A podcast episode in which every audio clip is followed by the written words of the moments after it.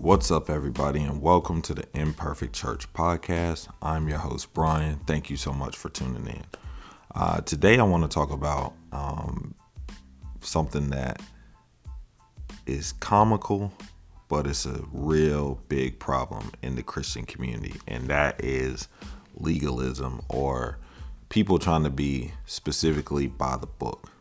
And the reason why I bring this up is because the biggest deterrent from church and Christianity in general is the people.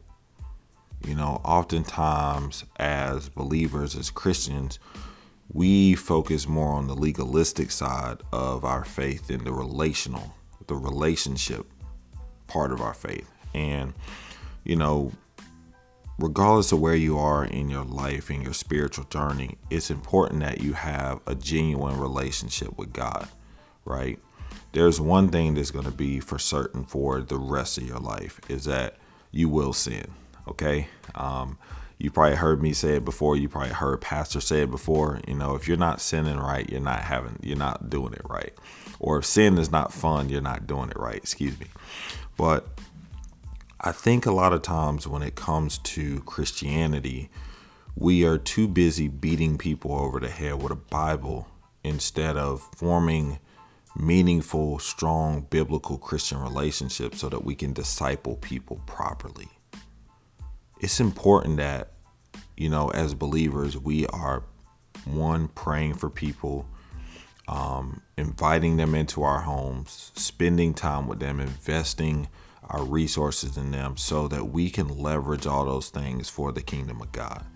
My desire for my friends, the people I encounter is for them to have a strong relationship with Jesus Christ.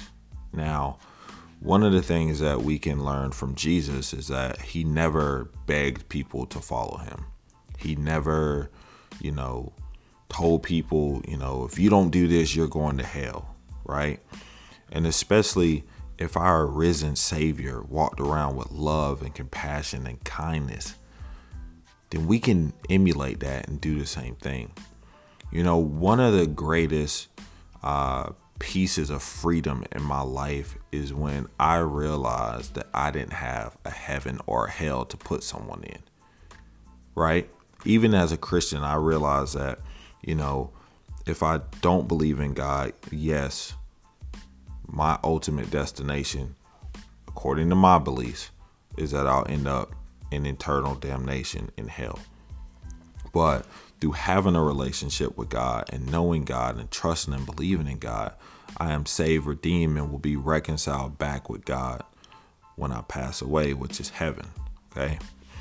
Um, but when I began to realize that I didn't have a heaven or hell to put someone in, and that a person's faith, their personal faith, is what leads to their salvation, it gave me a freedom to look at people as people not as this person's going here or this person's going there or this person is right and this person is wrong. And we need, as believers, to look and think like that. We need to stop looking at people as our personal projects and looking at people as God's creations.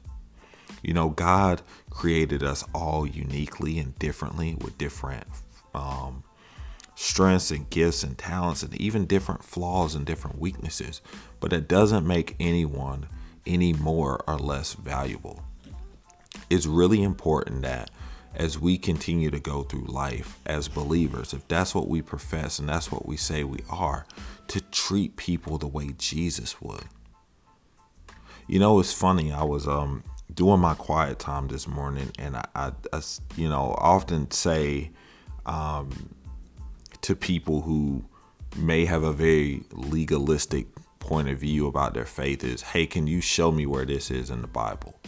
Right? Because if the bible is god's love, love letter to us divine scripture written through men from god so that we know more about his characteristics and we know more about him then everything that he desired for us to know would be in that book and so today, when I was doing my personal time, I actually looked and I was like, how many pages are in my Bible right now, you know, um, because it's a it's a funny thing that I do when I meet these legalistic people. Um, so I flip to the back of my Bible, and uh, you know, I read out of a NASB Bible, um, and it was uh, 1,169 pages, right? And if you think about that, that's larger than the majority of our books. And this beautiful piece of truth and love and kindness and correction and everything that we need is within 1,169 pages. And the reason why I bring that up is because so often when we become legalistic, we start to try to add our own pages to the Bible, right? We try to use, you know, we look at our faith and our God through a flawed filter, which is ourselves, which could be our preferences, which can be our opinions, which could be um, things that we've been taught wrong about Jesus. You know, you think about how many of us have heard if you don't go to church, you're going to hell, right? It doesn't say that in the Bible. The Bible suggests that we are in biblical community, that we should gather together. And now, you know, finding a church is a difficult thing. You know, I've been going to church since I was a child, but right now I don't have a home church. Okay. And I've been involved in church. It, it could be a hard thing. But to get back to the legalistic point and how people misuse the Bible and even abuse people on the hands of the Bible, it wasn't that intention. Whenever you find yourself being so legalistic to where you feel like you have to force somebody into faith or you feel like you have to judge a person that you one didn't create, that's a heart issue on you. And I want to be really careful here because yes, we are called to um, love people and correct people, but you have to have a relationship with someone in order to truly correct them. Okay? It's just like uh, if a coworker on your same level told you to do something at work, you would probably look at them like they're crazy, even though you know you're doing something wrong, right? Because they don't have that authoritative relationship. And I'm not saying that a biblical relationship needs to be authoritative, but if I am there for you and I'm walking through life with you, you've been there with me through good times, bad times, and your kindness and love is consistent in my life, that's the relationship that allows for correction, right? I have some dear friends of mine, some true brothers in Christ who correct me. Um, my wife is allowed to correct me, absolutely right? Because of the relationship and the bonds that are filled there, the bonds that are there. I know that their heart for me is what God desires for my life. And that's what Christianity is about.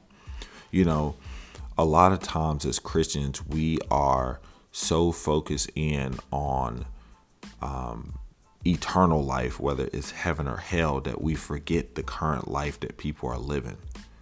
God went to people right? Jesus went to people. He wasn't just sitting in some big, huge palace and saying, Hey, everybody, come to me and I'll tell you what to do. No, he was a living, breathing example of love. And if you think about it, right? Jesus' public ministry was for three years, right? We don't know much about his childhood, but we know that as a you know adult man for three years he did public ministry over 2000 years ago and it changes the way that we live now. Y'all that's incredible. But jesus wasn't walking around telling people they're going to hell or they're a terrible person or if they don't run the church or if they don't tithe every single sunday that they're going to hell. And honestly if we de- desire for people to have a personal relationship with God, we're not going to do it if they look at God as a punitive thing. People don't like punishment. People don't like feeling like they're constantly underachieving. If when people begin to know and understand from sound Christians that God is love and that God loves people unconditionally, no matter what you've done, no matter what you're struggling with, no matter what you're walking through, that will more than likely give people the courage and the strength and prayerfully the faith to choose Jesus Christ. Guys, it's not our place to drag people to the cross. It's our place to love people where they're at. Remember, you don't have a heaven or hell to throw someone in. In 1,169 pages, don't you think if God was really specific about how many times you're supposed to walk in the church, how many times you're supposed to crack your Bible, how many times you're supposed to pray, I'm pretty sure He would have put it in there. I'm pretty sure that God would have put in there if He wanted to tell you what to wear. Right? But so many times when we take this legalistic view of faith, we often lose what God sent us to gain. We win people's hearts through love. We win people's hearts through acceptance. To accept a person for who they are is just saying, You are God's creation and I love you just simply because God created you. All right? It's not saying that I agree with you. It's not saying I agree with what you do or who you're with. That means nothing. Because at the end of the day, here's the crazy thing that person has the answer for what they do, not you. And I want to be encouraging here because I know that some of you have been praying for people, have been trying to walk through life with people, and it's been hard. And I know that some of you all have been hurt by Christians. Christians have given you bad information. Christians have treated you poorly because they're quote unquote strong in their faith. But the more you understand God, the more humble you become, the less materialistic you become, and the more that you see people as people.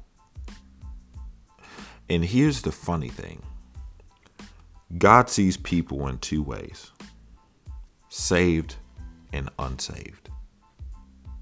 That's how God sees people. And the crazy thing about that is, even his view of saved and unsaved, his love is still the same because he created us all.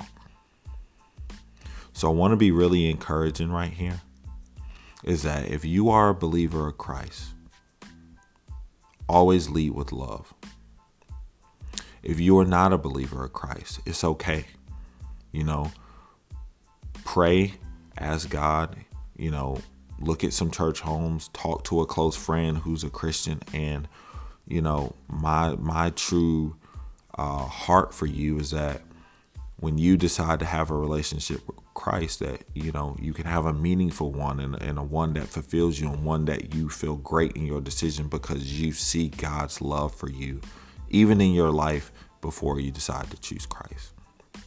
And one of the things that I want to uh, encourage everybody with is even if you're as a Christian, you're struggling with something and you know that you're living with this temptation or this sin, is that um, our behavior changes when our belief changes. Our behavior changes when our belief changes. And this is so important because oftentimes in our lives we are more about behavior modification than we are about relationship excuse me, relationship with Christ. And so, as you continue to add depth to your relationship with Christ, as you believe that Christ loves you unconditionally, as you believe that God is there for you and God can strengthen you and God can help you, those depths in belief are what changes behavior. Okay? And just take it from someone who's been walking with Christ since he was 10 years old. Um, I didn't always read my Bible.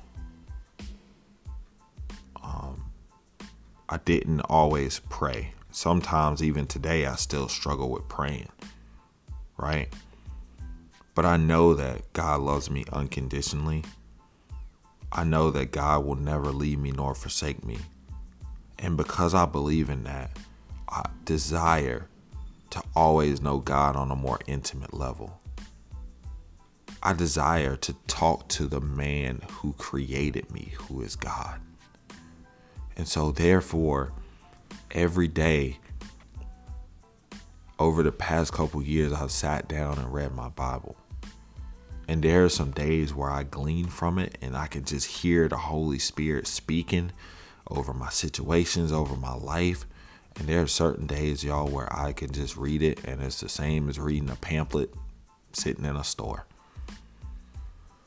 But the great thing about it is is that I will continue to pursue God's word in my daily life because my belief is that he truly speaks through his word. And so as I understand God more and desire to know God more, that's what has led to my behavior of doing quiet time, prayer, and different things like that. It wasn't just because I automatically believed in God and now all of a sudden now I'm going to read this Bible every day and blah blah blah blah blah.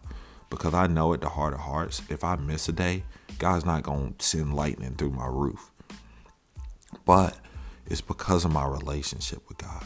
This takes time, you all. It takes time, right? And so we need to be loving as believers as we work towards the cross. We need to be caring about people.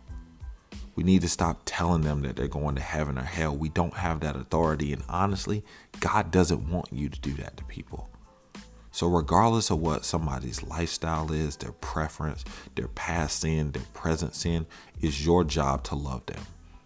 And I'm going to tell you something that you need to understand. You need Jesus in your life to love people because people are messy, people are flawed, people are misinformed, people are hurting, people are a lot of different things, but most important, every single person who breathes and walks this earth belongs to God. So when we mistreat people, ultimately we are mistreating God. So, Imperfect Church, I pray that this has provided a place of encouragement uh, to you and um, to anyone who's been hurt by Christian people, I truly apologize. That's not a reflection of our God. That's a reflection of pride and poor understanding of a loving and caring and compassionate Savior. All right. So, Imperfect Church, continue to pray for me uh, as I pray for you all. I pray that um, wherever you are in your journey, you know that God loves you unconditionally. Um, your behavior changes with your true beliefs. All right. God bless you. God keep you. Thank you. Until we talk again.